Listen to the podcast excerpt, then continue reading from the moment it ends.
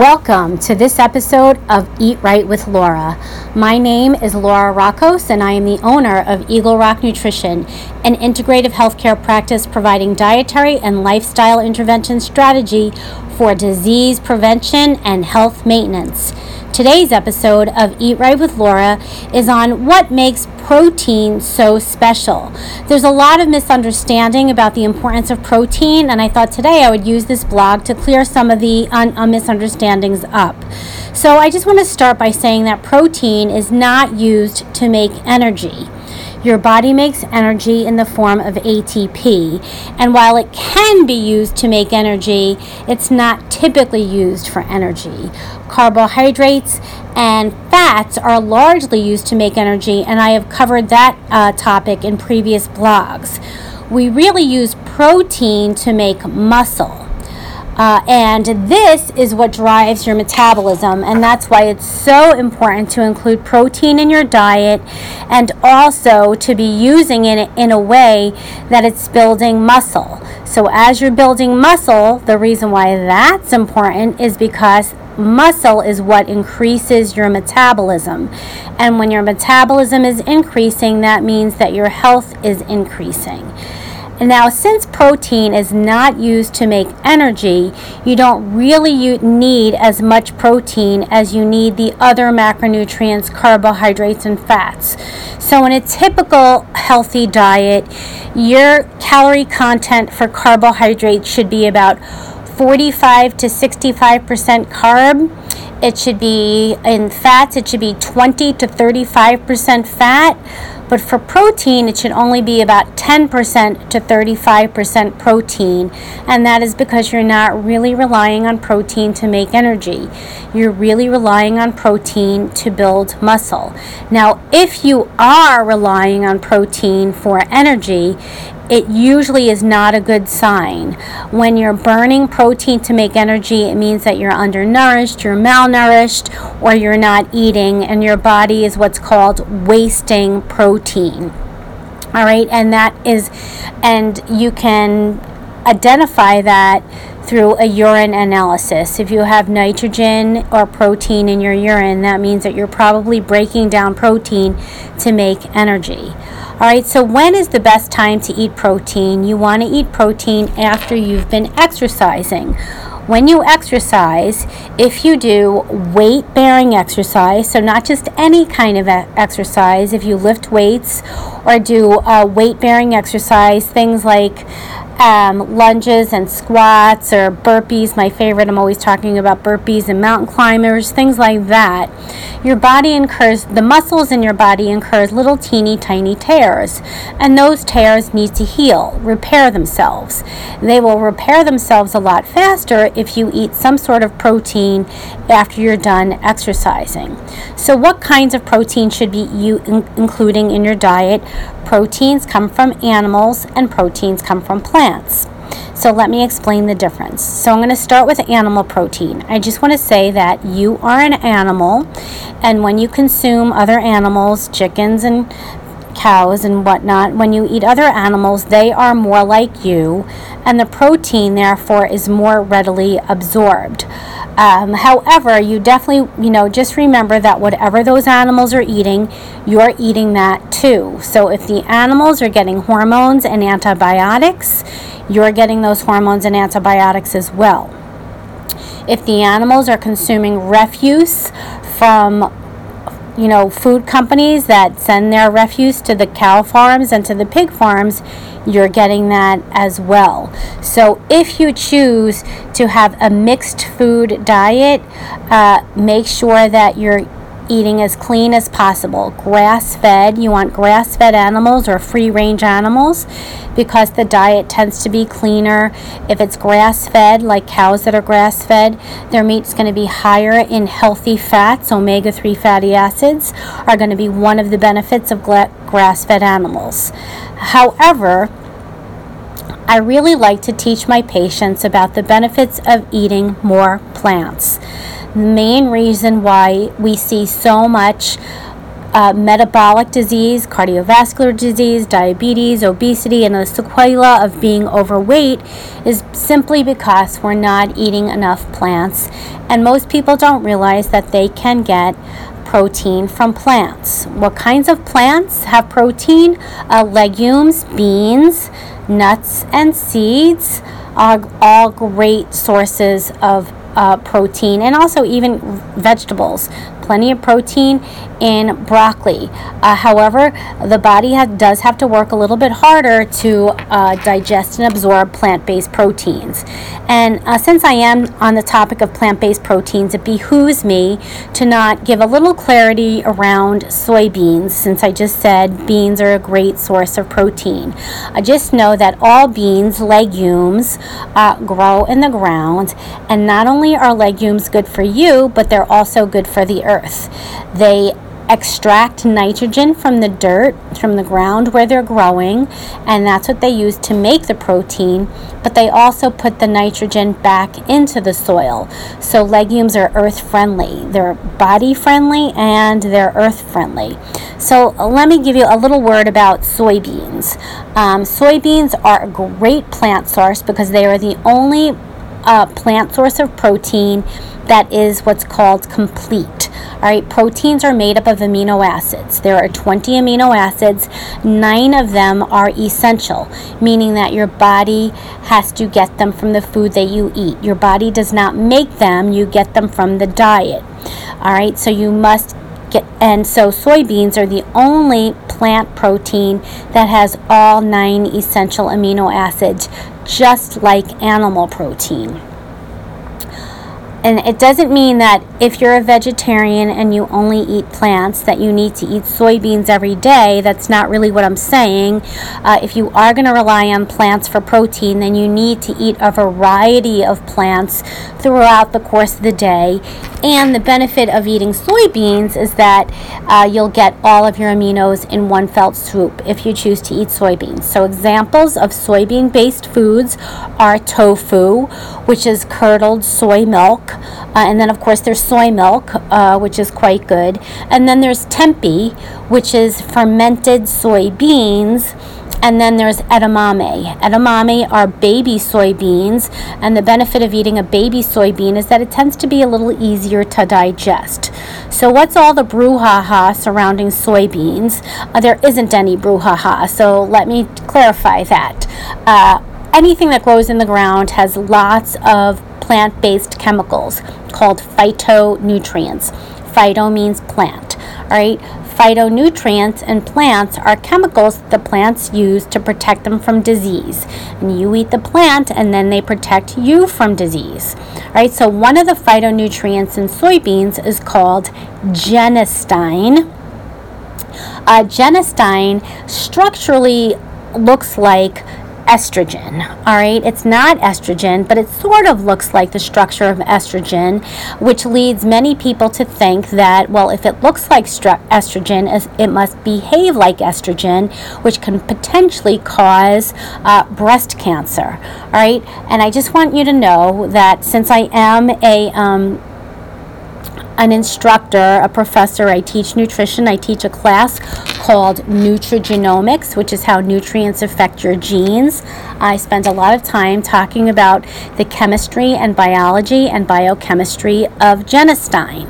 So let me just explain that there really is only one study that has been published that shows that genistein increases the growth of a cell line called MCF7 cells. So, this is a breast cancer cell line that increases the growth of those cells at low concentrations but inhibits their growth at high concentrations, which actually is a good thing. All right, and because these data are published, that has led to lots of speculation and extrapolation that genistein can cause breast cancer. Well, let me tell you that because this study has been published, there has been many, many clinical studies, so studies in people to look to see if genistein or these kinds of phytoestrogens cause breast cancer. And I can tell you that the data show that not only does it not cause breast cancer, that it even prevents breast cancer and prevents the recurrence of breast cancer. It also uh, uh, communities that have soy based diets have lower incidence of endometrial cancers and prostate cancer. Um, most importantly, these communities that have lots of soy in their diet also have much improved cardiovascular health, and women suffer from fewer menopausal symptoms. And the reason, one of the reasons why it's so heart healthy, is because the genistein stimulates um, one of the estrogen receptors called estrogen receptor beta. There are two receptors, alpha and beta. It largely st- stimulates the beta, not the alpha. All right, and when you stimulate the beta, uh, that is actually a therapeutic mechanism that is being actively pursued in the pharmaceutical industry to lower cholesterol levels. So, soy based diets are good for lowering cholesterol levels, which makes them heart healthy. And to further support the notion that soybeans are heart healthy, that the FDA has allowed food manufacturers that include soybeans or uh, soy protein in their food product, they are allowed to claim that the food is heart healthy. So trust me that if, if soybeans actually did increase the risk of cancer, the FDA would never let food manufacturers have this claim on their label that soy protein and soybeans are heart healthy. So uh, if you'd like to debate me on that topic, uh, yep, I am all in. So let's talk about what kinds of exercises you need to do to build that muscle and talk about building muscle. All right, so I said that when you're done exercising, your muscles incur tiny tears so long as you have stressed them enough. You don't need to kill yourself doing this kinds of exercise, but I'll tell you that running and spinning and uh, elliptical trainer, those exercises are really good for your cardiovascular health. They're also very good for digestion, but they don't really have a very large impact on your metabolism. I think it's really interesting how when I watch races now, I see that uh, once all the elite runners cross the finish line, many of the uh, following runners, uh, they don't look so fit, they don't look so trim, and I think it's because of the way that they're exercising. They spend too much time running and not enough time doing weight bearing exercises, using weights, using their body weight. So you incur these teeny tiny tears, and then the tears repair themselves.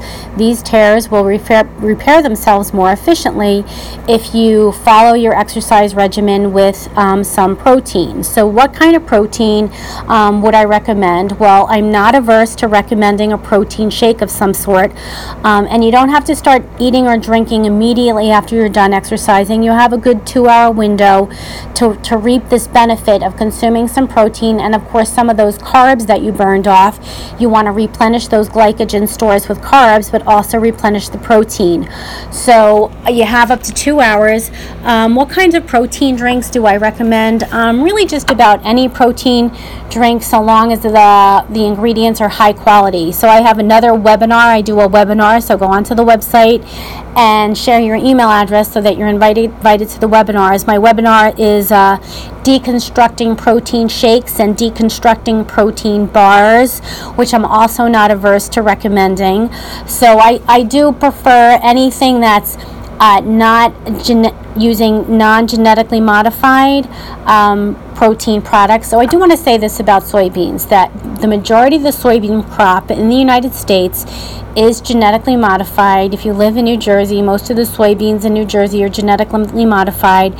So if you are going to drink soy milk or eat a soybean based product, make sure that it's a not genetically modified soybean based product. It should say organic, a non GMO labeling.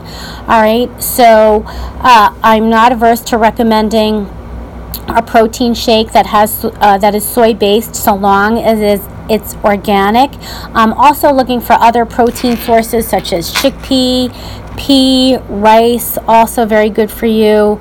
Um, if you do go for a whey based or milk based formula, make sure that the milk is um, from grass fed cows or organic or high quality in some sort. You definitely don't want to see maltodextrin or dextrose in your uh, protein shake product. You don't need to see all that added sugar. So uh, feel free to just send me a list of the ingredients in your favorite plant based shake product, and I'll let you know whether it meets the Eagle Rock Nutrition seal of approval. I'm also not averse to protein bars so long as they're not full of sugar. But if you are going to eat a, sh- a, bar, a protein bar that's nothing more than a handful of nuts tied together with some uh, corn syrup, I'd rather ju- you see you eating just a handful of nuts.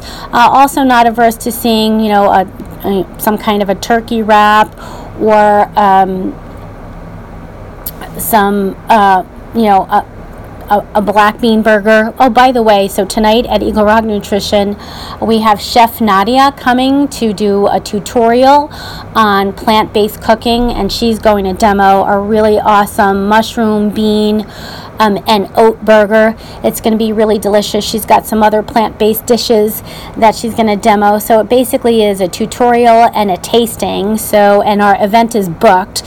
So you really can't. Uh, you really can't register for it today, but we'll uh, add another date.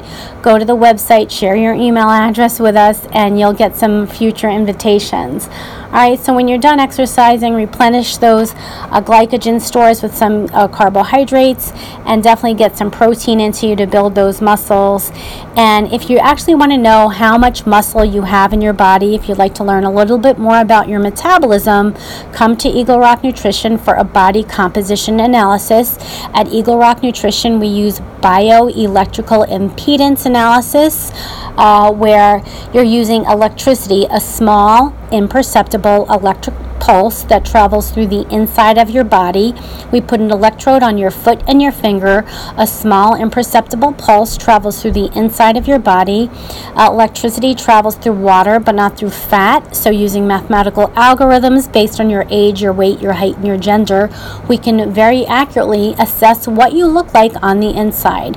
We can actually measure the pounds of muscle, pounds of lean mass and pounds of fat mass that you're harboring inside your body and we can track that. We can track that data, so make sure that your diet and your exercise regimen are compatible with increasing your metabolism. We never want to see the metabolism go going down. When the metabolism decreases, that means that your health is declining. When the metabolism increases, that means that your health is increasing. And we think bioelectrical impedance is an excellent excellent tool to ensure that your metabolism is always increasing. And I do feel that uh, I'm quite a, technology wonk, and I do feel that the instrument, this particular instrumentation, and the technology that it uses are very accurate to assess metabolism and overall fitness. So uh, go to the website www.eaglerock.com and feel free to book an appointment for a body composition analysis or just share your email address with us so that you can be apprised of uh, future Eagle Rock nutrition events. So, what do we have coming up? Uh, so, in July 11th, uh, I'll be hosting a lecture on gut health at the Garden Restaurant in Union, New Jersey. And then later on in the month of August, we're going to be doing a we have movie night. So we're going to have a movie night. And i think there's another event coming up in july on the importance of electrolytes a topic that's super important for uh, sports enthusiasts. So that's it for what makes protein so special. Uh, to learn more about Eagle Rock Nutrition and to listen to our blogs, get some more information, you can like our Facebook page, Eagle Rock Nutrition. You can follow us on Twitter at Eagle Rock. And also, we have an Instagram page, so Eagle Rock underscore dot nutrition. So, thanks everybody for joining us. Uh, please listen to the next podcast. So, hope you learned something new and have a really nice day.